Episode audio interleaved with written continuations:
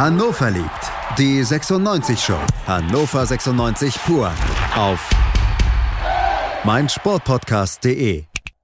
Die Rückrunde beginnt für Hannover 96 in drei Tagen und es gilt, deutlich mehr Punkte einzufahren, als es vor der Winterpause gab. Ab, ob das gelingen wird und wie eben diese Winterpause für Hannover 96 ablief, darüber sprechen wir heute und damit hallo und herzlich willkommen zu einer neuen Ausgabe Hannover liebt die 96 Show auf meinsportpodcast.de. Neues Jahr, neuer Gast zum ersten Mal bei Hannover liebt. Dirk Tietenberg, Redakteur bei Matzak und Reporter von Hannover 96. Hallo Dirk, schönen guten Morgen. Hallo. Hallo, guten Morgen. Grüß dich, Tobi.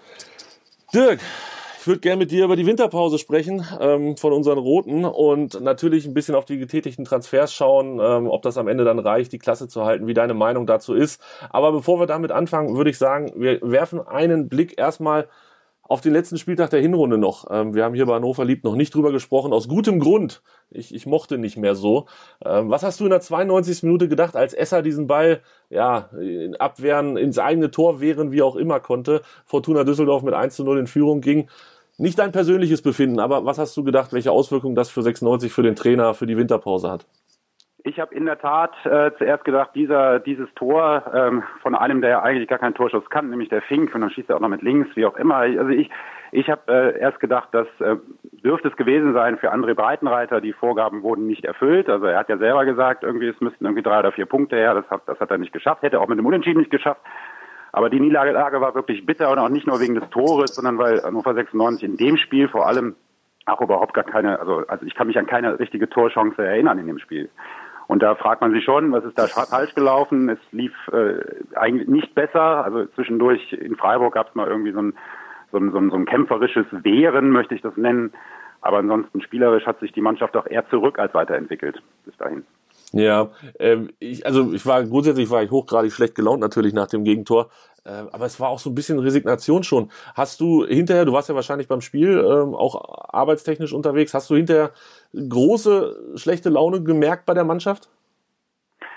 Große schlechte Laune nicht, es war eher so eine Art Verunsicherung. Es gab ja noch dieses andere äh, Szenario, eigentlich ein Horrorszenario für Fußballprofis in Deutschland, nämlich die, die, die Winterferien quasi nicht äh, nutzen zu können. Ich weiß nicht, wer alles Flüge nach Dubai gebucht hat oder so. Wird jetzt nicht der erste Gedanke bei den Spielern gewesen sein, aber sie waren doch verunsichert, wie es denn jetzt eigentlich weitergeht. Also die erste Frage ist, bleibt der Trainer, muss der Trainer gehen? Die zweite Frage ist, bleibt der Trainer, macht der Training über die Feiertage beziehungsweise danach? Also die Spieler wussten nach dem Spiel auch nicht, wie es, wie es wirklich weitergeht. Und äh, die mussten auch selbst noch einen Tag warten, bis sie selbst erfahren haben, dass tatsächlich nicht der komplette äh, Weihnachtsurlaub gestrichen ist, aber doch zumindest, äh, wie soll ich sagen, längere Ausflüge dann doch äh, nicht möglich sind, mit Ausnahme der Brasilianer natürlich. Ja, du sprichst das Thema an. Ähm, da hat sich Breitenreiter keinen Gefallen mitgetan, würde ich mal sagen, mit dieser Ansage. Oder würdest du es sogar insoweit verstehen können, dass du sagst, ja, da hat Breitenreiter halt was versucht, es hat nicht geklappt, aber es war grundsätzlich ein guter Versuch der Motivation? Es war ein Versuch der Motivation, wenn man keinen anderen Ausweg sieht. Also ähm, es gibt, es hätte ja noch andere Möglichkeiten gegeben. Er hätte auch sagen können, gut, äh, dieser oder jener Spieler, der hilft uns nicht weiter, der sitzt ohnehin auf der Tribüne, dann tausche ich diese Spieler aus. Oder wenn ich äh, Unruhe in der Kabine habe, was ja ihm auch zugetragen worden ist, von, wovon wir ja auch wissen, dann, ähm, dann ergreife ich personelle Maßnahmen und schaue, dass ich die Kabine, äh, ist jetzt ein blödes Wort, aber so ein bisschen sauber halte und die Stimmung irgendwie so wieder hinbiege, dass es geht. Das wäre die eine Maßnahme gewesen. Das hat er nicht gemacht. Er hat äh, quasi ein ja, dieses Drohszenario aufgebaut ähm, und kann man machen. Ähm, wenn die Spieler dann wieder ans Kämpfen kommen, ist gut, aber dabei ging natürlich dann auch die spielerische Linie. Davon war ja auch nicht zu sehen. Das wäre ja auch ein Punkt gewesen, wo man hätte ansetzen können, noch vor der Winterpause. Ja, und dann, dann ist es eben so, dass man dann diese Maßnahme, wenn man die ankündigt, dann auch tatsächlich durchsetzen muss. So hat Breitenreiter das empfunden. Ich denke nicht, dass er es hätte machen müssen, aber er hat so empfunden, um glaubwürdig zu bleiben. Und äh, das ist natürlich, das kommt bei Spielern nicht wirklich gut an, wenn man äh, eine lange geplante Pause eben verkürzt. Abgesehen mal davon, ob man grundsätzlich darüber diskutieren kann, dass man während der Winterpause auch früher anfängt zu trainieren. 96 hat da jetzt natürlich einen Vorsprung. Das ist gar nicht so schlecht und nicht so, nicht so schlimm. Aber ähm, das ist schon das ist für die Spieler, vor allem wenn es dann auch Ausnahmeregelungen gibt, äh, ist es natürlich für einige schwer nachvollziehbar. Ja, da sind sie auch früher müde. Wer früher anfängt, ist auch früher müde. Ich sehe schon wieder schlimme letzte Wochen auf uns zukommen. Aber äh, du hast die Ausnahmegenehmigung angesprochen. Philippe und Wallace hat das betroffen, die nach Brasilien geflogen sind. Wie wir alle wissen, schaffst du das nicht in einer halben Stunde hin und dann 20 Minuten zurück. Ähm, gab auch Ärger, ne? Also irgendwie, also ich hatte das Gefühl, dieses ganze Konstrukt war durchgehend verunglückt. Es war verunglückt, ja. Ähm, man kann das, man kann das nachvollziehen, wenn es, wenn es äh, familiäre Probleme gibt. Das, das hat ja André Breitenreiter auch bei, bei anderen Spielern gemacht, ähm, dass er den freigegeben hat. Ähm, da, da weiß ich halt tatsächlich von einigen äh, familiären Problemen. Das kann ich wirklich verstehen. Was jetzt Philippe und, und Wallace angeht, ist natürlich klar. Also man, man, man sieht die Familie einmal im Jahr und wenn es dann auch noch gesundheitliche Probleme gibt, das kann man alles irgendwie verstehen. Aber man muss auch verstehen oder man muss auch einkalkulieren als Trainer, dass das dennoch bei den anderen Spielern nicht besonders gut ankommt, weil ähm, ähm, warum, ne, wenn es wenn es der Familie in Brasilien schlecht geht, wo ist der Unterschied, wenn es äh, einem Schweizer in der Schweiz der Familie schlecht geht oder in Karlsruhe oder sonst wo, da sehe ich jetzt auch keinen Unterschied. Und ähm, deshalb, es ist schwierig, mit das durchzudrücken mit Ausnahmeregelungen. Das, äh, das ist, das ist in der Mannschaft auch wirklich nicht gut angekommen. Mhm. Martin Kind hat ihm vor dem, also dem Trainer vor dem Düsseldorf-Spiel war das noch, den Rücken gestärkt, hat gesagt, ähm, Breitenreiter kriegt eine Jobgarantie. Sind wir beide lange genug ähm, hier in Hannover beim Fußball. Ja. Äh, wir wissen, dass das nicht immer so hundertprozentig lange hält, aber ähm, diese Geschichte vor dem Düsseldorf-Spiel und dazu die Geschichte mit äh, Niklas Füllkrug, der sich ähm, ja verletzt hatte, der gegen Freiburg schon nicht gespielt hat und dann wurde zwischen diesen beiden Spielen bekannt, wie schwer er sich verletzt hat, also dass die Saison quasi gelaufen ist. Ähm, war das so, so, so schlimm es für Füllkrug ist und äh, so schlimm es wahrscheinlich auch für die Mannschaft und für die Leistungsstärke der Mannschaft ist, aber so ein Stück weit auch ja ganz gut für Breitenreiter, wie das noch so gelaufen ist auf den letzten Metern? Kann ich nicht, kann ich nicht erkennen. Also, ähm, also du meinst jetzt, du meinst im Sinne von, dass er, dass er äh, quasi noch im Amt ist und dann darauf verweisen konnte, dass Füllkrug fehlt, ne? So, so, so, ja genau, so, so, ein bisschen Alibi, eine, eine Erklärung gegeben hat. Nein, es ist ja auch eine Erklärung. Also ähm, auch wenn Füllkrug in dieser Saison jetzt nicht so performt hat wie in der letzten, das hat ja auch Gründe. Also das Knie hat ja schon äh, vorher, beziehungsweise hatte auch irgendwie Schienbeinprobleme oder Knöchelprobleme waren es genau. Also äh, Füllkrug ist äh, in, die, in, dieser Hinrunde gar nicht, also äh, ohne Schmerzen hat er gar nicht gespielt. Da, daraus, daraus, lässt sich auch erklären, warum er eben nicht so gut performt hat wie in der letzten Saison. Dazu kommt, dass, dass es halt dann noch einen äh, Sturmpartner wie Martin Harnik nicht gibt, den, den er hätte brauchen können. Da gibt es halt auch Probleme in der Abstimmung vorne. Ähm, aber das, als Alibi taugt das nicht. Es sind tatsächlich immer noch genügend Stürmer da, Stürmer, die auch äh, der Trainer verpflichten wollte. Bobby Wood ist da jetzt das Beispiel. Ähm, das, ähm, das hat jetzt nicht dazu beigetragen, dass das Breitenreiter jetzt ein Alibi gehabt hätte. Also was vor allen Dingen in dem Fall ausschlaggebend gewesen ist, ist, dass, ähm, dass Martin Kind äh, Jobgarantie, das Wort hat er ja selber nicht gesagt, er hätte auch kurzfristig nochmal reagiert, aber ähm, man guckt natürlich, was, was, was macht man jetzt? Äh, tauscht man jetzt den Trainer aus, den man jetzt gerade im September, äh, man den Vertrag verlängert hat bis 2021. Und das ist eine teure Angelegenheit. Und wenn man wenn man sich dann überlegt, dass Breitenreiter eigentlich als guter Trainer gilt und ich auch nach wie vor für einen guten Trainer halte, und das wird Martin Kind ähnlich eh sehen, ähm, wenn man in der Situation ist und dann sagt, so, wie nehme ich denn stattdessen? Dann ähm, und man sieht keinen, der es halt besser machen könnte, dann behält man ihn. Also das, äh, das ist eher der ausschlaggebende Punkt. Ne?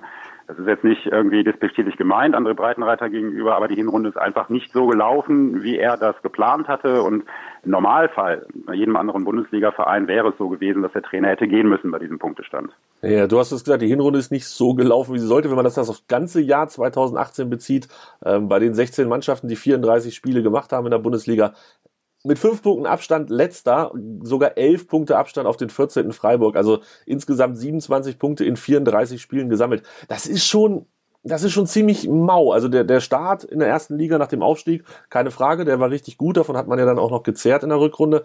Aber das Jahr 2018, du hast es gerade so ein bisschen angedeutet, bei anderen Vereinen oder in anderen Konstellationen wäre der Trainer vermutlich nicht mehr Trainer.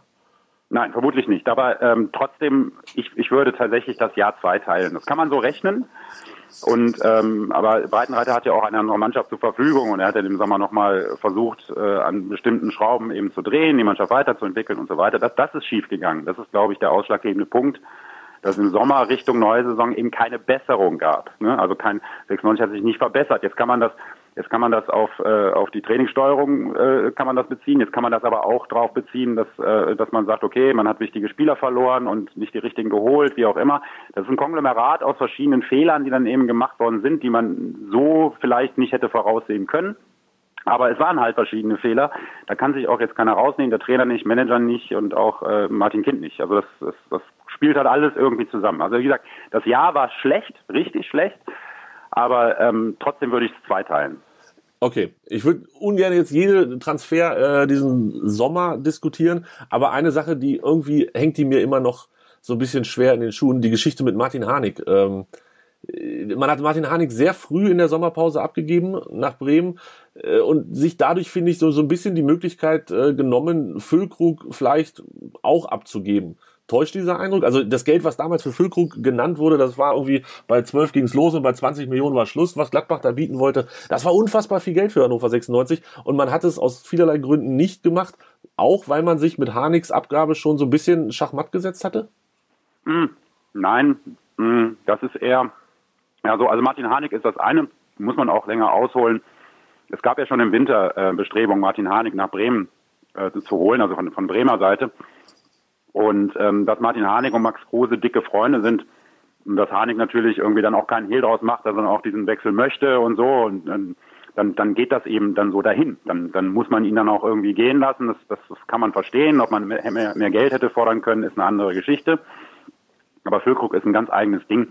Da hat, ähm, erinnern wir uns zurück, als es die Geschichte gab mit Gladbach, haben wir ja täglich drüber geschrieben quasi und immer, das, das war ja, das war ja eine, eine Pokerrunde über ein, zwei, drei Wochen.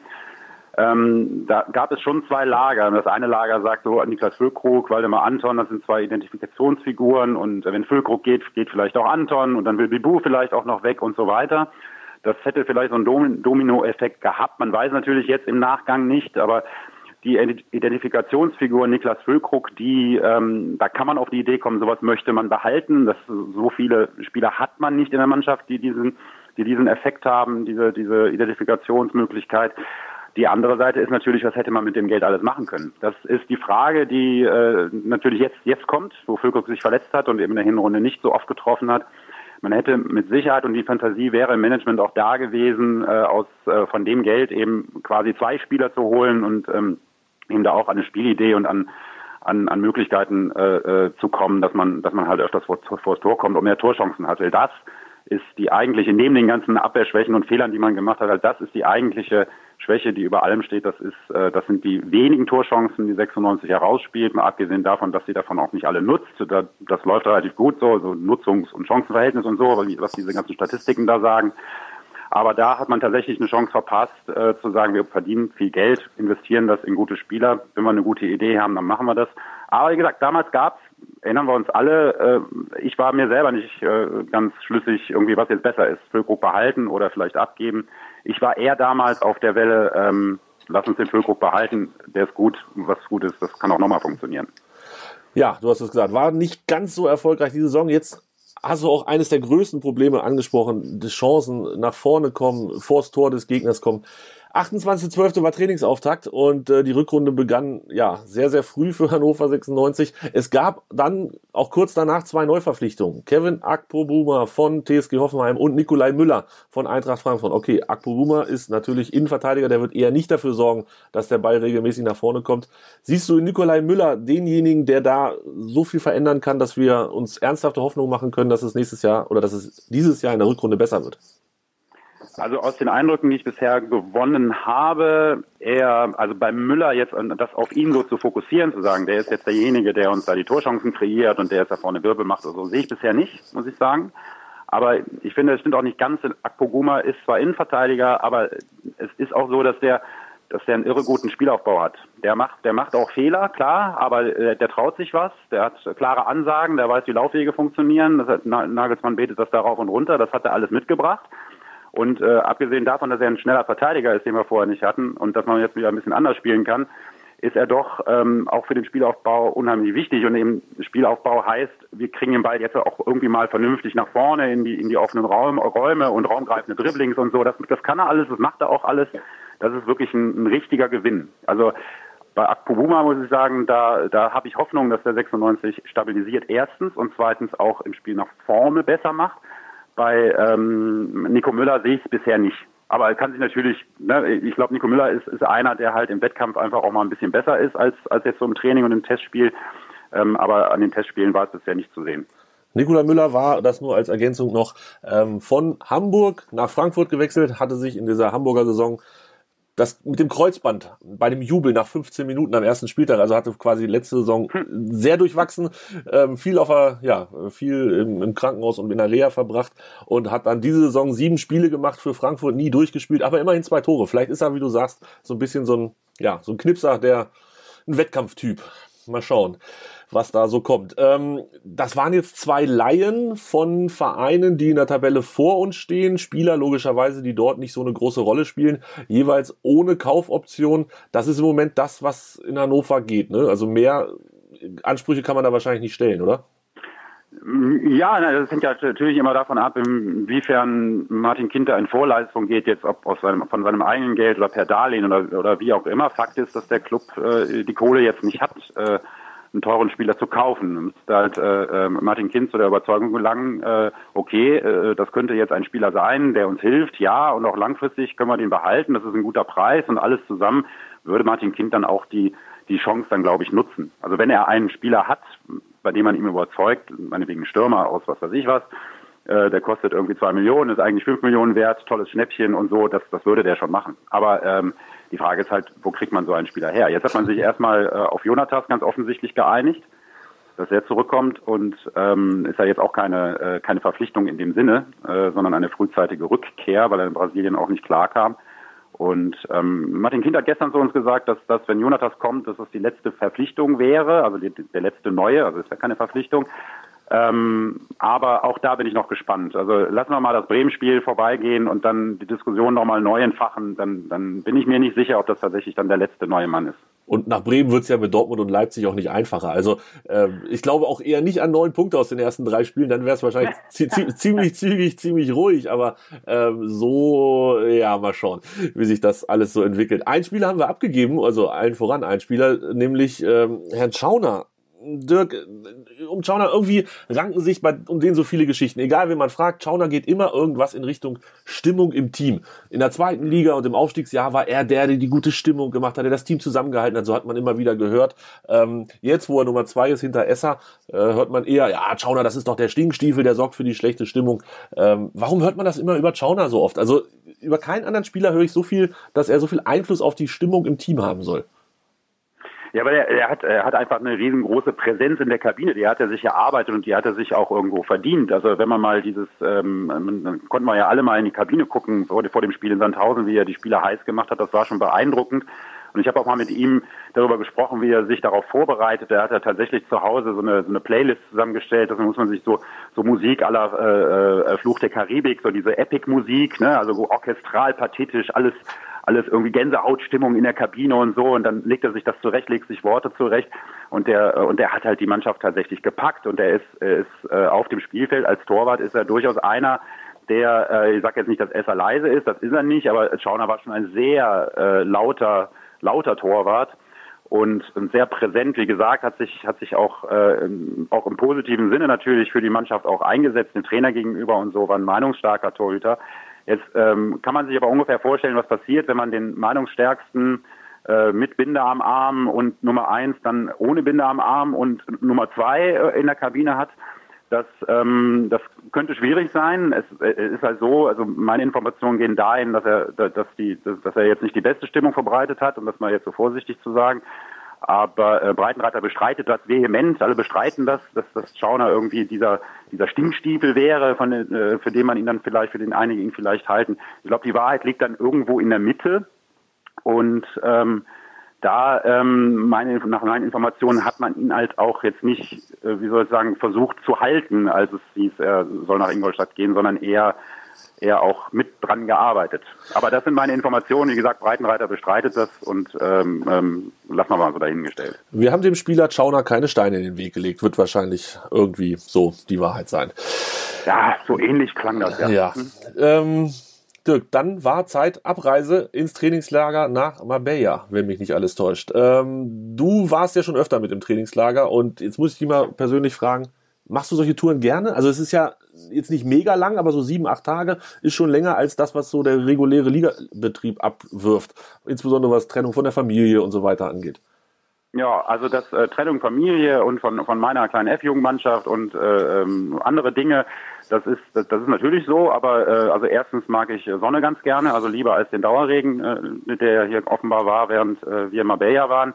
Zweitens ist so ein Trainingslager auch äh, eine Möglichkeit, sich tatsächlich mal auf, äh, auf einzelne Dinge, also so Details, Trainingssteuerung, äh, äh, Persönlichkeiten, Spieler, wie, wie, wie reagieren die auf bestimmte Situationen und, und wie reagiert der Trainer vielleicht auf ein bisschen Druck und so. Das sind schon spannende Geschichten. Das ist nicht immer angenehm, wenn man so nah an der Mannschaft ist. Da kriegt man auch ordentlich Gegenwind, also nicht nur ich, sondern die anderen Kollegen auch. Ähm, man spricht ja auch mit dem Trainer, der gerade unter Druck steht, und dann merkt man schon, oh, gut, der ist gerade ne, ist jetzt nicht so damit einverstanden, was man selber so schreibt und so. Das ist aber völlig okay. Das, das, ähm, das, das kenne ich auch aus so früheren Zeiten. Gerade bei Mirko Slomka war das auch so. Ähm, wobei äh, bei André Breitenreiter ist es tatsächlich noch harmlos im Vergleich zu früher. Aber ähm, ich mache das gerne. Also äh, grundsätzlich halt neugierig, was was passiert da und wie passiert das im Detail. Also ähm, und man bekommt natürlich im Trainingslager häufiger Gelegenheit, Mitspielern zu sprechen. Abgesehen davon bin ich jetzt auch nicht der Bürotyp. Also ne, bin auch lieber in der frischen Luft. Lieber draußen unterwegs. Und äh, wahrscheinlich schreiben sich die, die Artikel für Sportbuzzer und, und die Zeitungsseiten von alleine, wenn man im Trainingslager ist. Das war diesmal so. Das ist nicht immer so, aber äh, diesmal war es tatsächlich so. Fing gleich an. Äh, Tag eins äh, war äh, mit Horst Held gesprochen und, und halt die Geschichte tatsächlich hat er dann bestätigt, dass Jan Schlaudorf in Zukunft eine Rolle spielen soll, weil Hannover 96 im Management als Assistent, dann hast du Tag zwei, dann, dann empfiehlt André Breitenreiter drei, drei neue Spieler und, und so geht dann jeder Tag irgendwie mit einer schönen Geschichte so vorüber und, äh, aber es gab auch schon Trainingslager, gerade die Sommertrainingslager, die ein bisschen länger sind, wo man dann schon sich Geschichten, ähm, wie soll ich sagen, da muss man schon ganz genau hingucken und mal sehen, wer könnte denn eine Rolle spielen in der nächsten, in der nächsten Saison oder, oder dann guckt man mal auf die Jugendspieler, wie die sich machen. Ich habe jetzt beispielsweise eine Geschichte über den äh, Sebastian Soto gemacht, der mir im Training vor allem gut gefallen hat. Und äh, ja, das sind, das sind so Sachen, die man dann so macht. Ja, 96 hatte, ich habe mir das gestern mal angeguckt, in den acht Tagen Trainingslager schlanke 38 Artikel auf der Homepage selber rausgehauen. Videos, Interviews, ja. Berichte über die Fans und, und, und. Ähm, das waren zumindest so meine Erinnerungen vor ein paar Jahren, maximal die Hälfte, eher noch weniger. Ähm, inwieweit hat diese Arbeit von, die Pressearbeit von 96 dann deine Arbeit verändert? Also nehmen die euch da auch ja, ein Stück weit was weg? Ähm, ja und nein. Also sag, meine Arbeit hat es nicht verändert. Ähm, die nehmen uns jetzt auch nichts weg, mal abgesehen davon, dass unsere Geschichten ja auch eher, äh, also die mal, ich würde jetzt mal sagen, ja, ein bisschen über die Hälfte der Geschichten waren kritische Geschichten, die anderen Geschichten dann gingen so in die Richtung Soto und so weiter. Ähm, die kritischen Geschichten lässt Hannover 96 die Presseabteilung natürlich aus, das ist ja klar. Logisch. Ähm, ist ja auch ne, der Job einer, eines Pressesprechers oder der Pressesprecher, den eigenen Verein so gut wie möglich darzustellen. Ähm, das andere ist, das hat sich aber in den letzten Jahren, und das ist bei jedem Club so, dass wenn wir jetzt als, als Journalisten, der, der Kicker, die Bild und ich stehen dann da und der NDR war auch da und die Sportbild, dann stehen wir da mit André Breitenreiter und sprechen mit ihm und stellen die Fragen und die und äh, Hannover 96 versendet das dann natürlich auch. Ne? Also quasi schneller, als wir überhaupt die Zeitung machen können, ist das bei denen auf der Homepage. Ja, das ist, da, da kann man sich drüber ärgern, aber ich finde, das ist, das ist, äh, das ist jetzt so die Energie, die bringe ich jetzt nicht auf. Also mich jetzt über sowas zu ärgern. das haben andere, glaube ich, schon ähm, letzte, äh, ja, im Laufe der dieser Saison oder letzte Saison gemacht. Ähm, über diesen ein oder anderen Artikel von 96 dann geschimpft. Ja. ja. ja. Ähm, Trainingslager. Wie war dein Eindruck? Waren die Jungs heiß? Hat, war das Training gut? War das fruchtbar? Hat der Trainer was Neues gemacht? Welche Eindrücke nimmst du mit ähm, aus diesen acht Tagen vor Ort? Viele Fragen. Äh, ich fange mal beim Trainer an. Also ähm, ich finde, André Breitenreiter hat die richtigen Dinge im Training gemacht. Ähm, er hat, äh, das war, also es waren zwei Dinge, die halt wichtig waren. Das war eben, hatten wir eben schon darüber gesprochen, der der geplante Spielaufbau, so will ich es jetzt mal nennen. Äh, wie bewege ich mich in welchen Situationen? Was finde ich für Lösungen und so da hat er eine Menge gemacht. Das hat er auch, ähm, ja, und, und er hat es gemacht, aber man muss sagen, im Training selbst, ich habe dann einmal zum Kollegen gesagt, das ist eigentlich schade, die Übung war richtig, aber es war eine verschenkte Übung, weil die Mannschaft hat es nicht hingekriegt. ähm, normalerweise ist es so, wenn man eine Übung macht, im Laufe der Übung wird es immer besser und die Abläufe stimmen dann irgendwann und so. Das war aber tatsächlich ein paar Mal zu sehen, ähm, dass die Mannschaft auch wirklich, also dass die einzelne Spieler auch nicht wissen, in welche Richtung bewege ich mich jetzt, wie mache ich das jetzt vernünftig, äh, mit Gegnerdruck, ohne Gegnerdruck. Das hatte schon den Eindruck, als bräuchten die noch mehr solche Einheiten. Aber äh, man hat natürlich jetzt auch nicht unbegrenzt viel Zeit, muss ja auch andere Dinge machen. Also das hat dann, also die Dinge, die sie da geübt haben, die haben dann hinterher in den Testspielen, jetzt im zweiten Testspiel gegen Wargem und, und ähm, dann auch hier gegen Almelo, das hat dann auch tatsächlich besser geklappt, als ich das im Training da beobachten konnte. Also wie gesagt, das war, das war, fand ich, der richtige Ansatz, den er gemacht hat. Klare Ansage, was äh, Systematik angeht, eben nicht mehr ähm, alle 20 Minuten die Systematik komplett ändern, Dreierkette, Fünferkette, Viererkette, was weiß ich was für Ketten.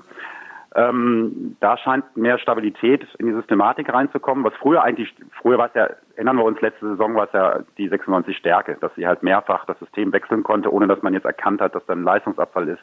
Und in diesen, in diesen ständigen Wechseln, damit hat die Mannschaft in dieser Saison ganz offensichtlich Schwierigkeiten. Also da äh, kommt offenbar Stabilität rein. Das zweite, was, was Breitenreiter gemacht hat, war, eben durch Wettkämpfe und äh, durch verschiedene Dinge wie Treffen mit den Fans, Elfmeterschießen, nachher Grillen mit den Fans und so, eben die, die Stimmung in der Mannschaft zu verbessern. Ähm, ich will jetzt nicht sagen, dass da eine miese Stimmung herrscht in der Mannschaft, aber es wirkte manchmal, wenn man so in die Gesichter geguckt hat, ein wenig bemüht, sage ich mal. Da war jetzt nicht äh, super gute Laune überall, aber äh, die Übungen oder die Dinge, die Breitenreiter gemacht hat, die macht man in solchen Situationen, das ist richtig. Die Frage ist halt nur, schlägt's an? Ne? Mhm. Und am Ende, am Ende haben wir dann ein Spiel gegen Bremen und dann, dann muss man halt sehen, wie, wie die Mannschaft da zusammenhält und wie sie füreinander da ist. Ne? Das, das ist dann der ausschlaggebende Punkt. Wie das jetzt im Trainingslager immer ist, da kann auch manchmal super Stimmung sein und dann verguckst du das erste Spiel, das habe ich auch alles schon erlebt. Ja, und dann geht's direkt den Bach wieder runter. Ja, äh, ja nicht immer, es ging auch nee, nee. ab und zu mal den Bach rauf. Ja, also, gibt es alles. Geht, Bach rauf. ja, im, Fu im Fußball geht alles, im Fußball geht alles. Geht, geht auch. Ja, ja. Ähm, Training, äh, ja, Testspiele im Trainingslager 0-0 gegen Nijmegen, wie auch immer man sie wirklich ausspricht, und 3-3 gegen Waregem. Das waren jetzt keine Glanzleistungen. Ich habe tatsächlich 96 Detoxing äh, betrieben die letzten ja, Wochen seit dem Düsseldorf-Spiel und habe mir nicht ein Testspiel angeguckt, auch das Heimspiel hier, äh, dieses 4-1 gegen ähm, Almelo, da habe ich mir auch nicht angeguckt. Ähm, geben wir wahrscheinlich nicht zu viel drauf. Es gab viele Sachen, die man wahrscheinlich mitnehmen konnte, Kleinigkeiten, insbesondere für den Trainer wichtig, aber es war jetzt nicht so, dass man sich an diesen Ergebnissen groß aufhängen muss, oder? Auf gar keinen Fall. Also gerade der erste Test gegen, gegen, gegen Nijmegen heißen sie dann, glaube ich. Nijmegen. Äh, ich glaube Nijmegen mit Ei in der Mitte, mit einem Ei. Da fiel halt kein Ei, das war auch äh, ein dickes Ei, wenn man schon mal dabei ist. Also das war, das ist ein holländischer Zweitligist gewesen und ähm, ja, da muss man sagen, das war schon sehr, sehr dünn. Okay. Äh, also das Spiel an sich war schon schlecht und, und auch 96 hat da jetzt nicht so viel getan, dass man jetzt hätte sagen können, äh, oh, das macht Hoffnung. Man konnte nur Dinge sehen oder der Trainer konnte Dinge sehen. Erstens habe ich ja vorhin schon gesagt, dass Akpoguma eine Verstärkung sein wird und zweitens, dass Waldemar Anton auf der Sechs eine Hilfe sein wird ähm, dass es dann wahrscheinlich ein, ein Dreier-Mittelfeld dann gibt mit Schwegler und mit Wallace und eben mit, mit Anton als Unterstützung. Das, äh, das sah besser aus als das, was man vorher gesehen hat, ja. Und dann hat man dann das Warek im Spiel. Da, ähm, das war mal wieder ein, ein schönes Beispiel dafür, dass, äh, dass 96 dann eben doch im Sturm ein Problem hat oder zwei, wie auch immer, wie viele ähm, war, war natürlich für andere Breitenreiter war das, dem war das gar nicht so unrecht, dann nochmal darauf hinzuweisen, guck mal hier, ähm, wir brauchen Stürmer. Ne? Und äh, obwohl das Spiel 3-3 ausgegangen ist, das war in der zweiten Hälfte, war das auch ein wildes Hin- und Hergekicke. Äh, 96 hat er 0-3 zurückgelegen, nach Abwehrfehlern, ohne Akpoguma übrigens dann in der zweiten Hälfte und dann waren gleich wieder Fehler zu sehen, die zu Toren führten und dann waren es dann halt die jungen, die, die jungen Spieler, äh, gerade auch Weidand oder in dem Fall wirklich auch Ivar Fossum, die das Spiel dann zum Schluss gedreht haben zu einem 3-3. Also nicht richtig gedreht, aber immerhin den Ausgleich geschafft haben. Mhm. Und äh, Almelo, da muss man sagen, ja, Stürmer treffen, haben wir alle mal gedurft. Und äh, aber Almelo war auch wirklich, auch wenn man immer sagt, können nur so stark sein wie 96 spielt, wie auch immer, Almelo war wirklich schwach. Also das war, boah, das habe ich auch in der ersten DFB-Pokalrunde Bundesligisten gegen Oberligisten selten gesehen. Also das, das ist schon, das ist schon schwach gewesen, was der Gegner da geboten hat. Okay. Ähm, Akpo Buma, du hast es gesagt, äh, dann nicht mit Anton in der Innenverteidigung vermutlich in der Saison. Nö, also das ist zumindest nicht der Plan. Also, ähm, also zumindest je, zum jetzigen Zeitpunkt nicht. Es kann sich ja immer viel verändern. Ja, in der Hinrunde so, dass die Innenverteidiger, die, die Konstellation dann auch häufig auch äh, gewechselt äh, sind, inklusive Systematik. Ähm, nee, also der Plan ist tatsächlich, Waldemar Anton äh, ins Mittelfeld zu setzen. Eben weil man auch glaubt, und ich glaube, da liegt Breitenreiter auch richtig, dass ähm, weil die eben derjenige ist, der tatsächlich auch nach vorne für Druck und Wucht und auch, auch für Torgefahr sorgen kann, was ja Pimmen Schwegler und Wallace in der Hinrunde gar nicht gezeigt haben. Also, ne? also das war das war ja offensiv war das wenig. Schlechter als in der Hinrunde kann es nicht sein. Und vielleicht ist wirklich die Lösung Anton ähm, als Sechser. Ich war immer Fan davon, Anton Innenverteidiger spielen zu lassen, aber gut, diese Hinrunde hat mich jetzt nicht wirklich bestärkt. Und vielleicht ist es wirklich nötig, ihn nach vorne zu ziehen, eine Position. Schauen wir mal. Ähm, zum Abschluss vielleicht noch ein bisschen kurz in der Glaskugel äh, rühren, gucken. Holt 96 noch wen? Wenn ja, wen? Ich glaube ja. Ähm, Jonathas ist, äh, ist, wenn ich das heute, ich habe das heute Morgen noch mal ein bisschen verfolgt, die Geschichte haben wir alle gemacht. Äh, Jonathas ist äh, offensichtlich, hat, haben die Corinthians schon vermeldet, dass er, dass er nach Hannover geht. Äh, da sind die Kollegen heute dran. Ähm, und ähm, wen sie dann noch holen, das ist, eine, das ist eine wirklich gute Frage. Es stehen viele Namen auf meinem Zettel, die decken sich wahrscheinlich äh, oder sehr wahrscheinlich sogar mit einigen Namen, die auf Hells Zettel stehen. Ähm, ich glaube, man schaut sich das Bremen-Spiel an. Es ist ja auch gerade wichtig, dass Martin Kind dann eben die Entscheidung trifft, einen neuen zu holen. Und dann wird man dann nochmal neu entscheiden, wie es weitergeht. Also wenn 96 jetzt gegen Bremen 4 zu 0 gewinnen sollte, dann wird dann kein neuer mehr kommen. Wozu auch? Ne? Aber ähm, wenn tatsächlich, äh, ich sag mal in dem Fall vorne die Null steht, dann darf man auch darüber nachdenken, ja. Ja. Sollte man auch. Der vierfache Torschütze Nikolai Müller wird dann im Spiel gegen Dortmund auf der Bank sitzen. Ähm, das ist der, des Trainers Lieblingsmove. Wie wird die Saison für 96 enden? Welche Position haben wir dann? Ich hoffe, also jetzt mal ganz realistische Hoffnung, ich hoffe 16. Das ist wahrscheinlich das meiste, was man so hoffen kann. Ähm, Trainer dann in, in dieser Relegation wird André Breitenreiter sein oder glaubst du? Dann ja, dann ja, weil, weil ähm, natürlich, weil äh, um, um 16 zu erreichen, dann muss man in der Rückrunde, ich weiß nicht, wie viele Punkte, 24, 25, 26 Punkte holen. Äh, und dann wird auch, dann wird es auch nicht, vielleicht nicht reichen, vielleicht doch. Und das ist dann auch eine ordentliche Runde. Also dann, dann, äh, dann ist das auch äh, okay, dass er doch Trainer ist. Mhm. Natürlich, klar. Und äh, der Blick neben den Platz, du hast es vorhin gesagt, Jan Schlaudraff ist angekündigt für, ich glaube, so irgendwann bald äh, zurückzukehren als Scout, Chef-Scout. Ähm, dann gab es diese Geschichte, Martin Kind trifft sich mit Didi Beiersdorfer, die ist ja schon ein paar Tage älter, kam jetzt irgendwie raus. Ähm, wie sieht das aus mit Horst Held, der ja nun zwischendurch auch mal den einen oder anderen Abwanderungsgedanken kundgetan hat? Ähm, wird der hier seinen Vertrag komplett erfüllen?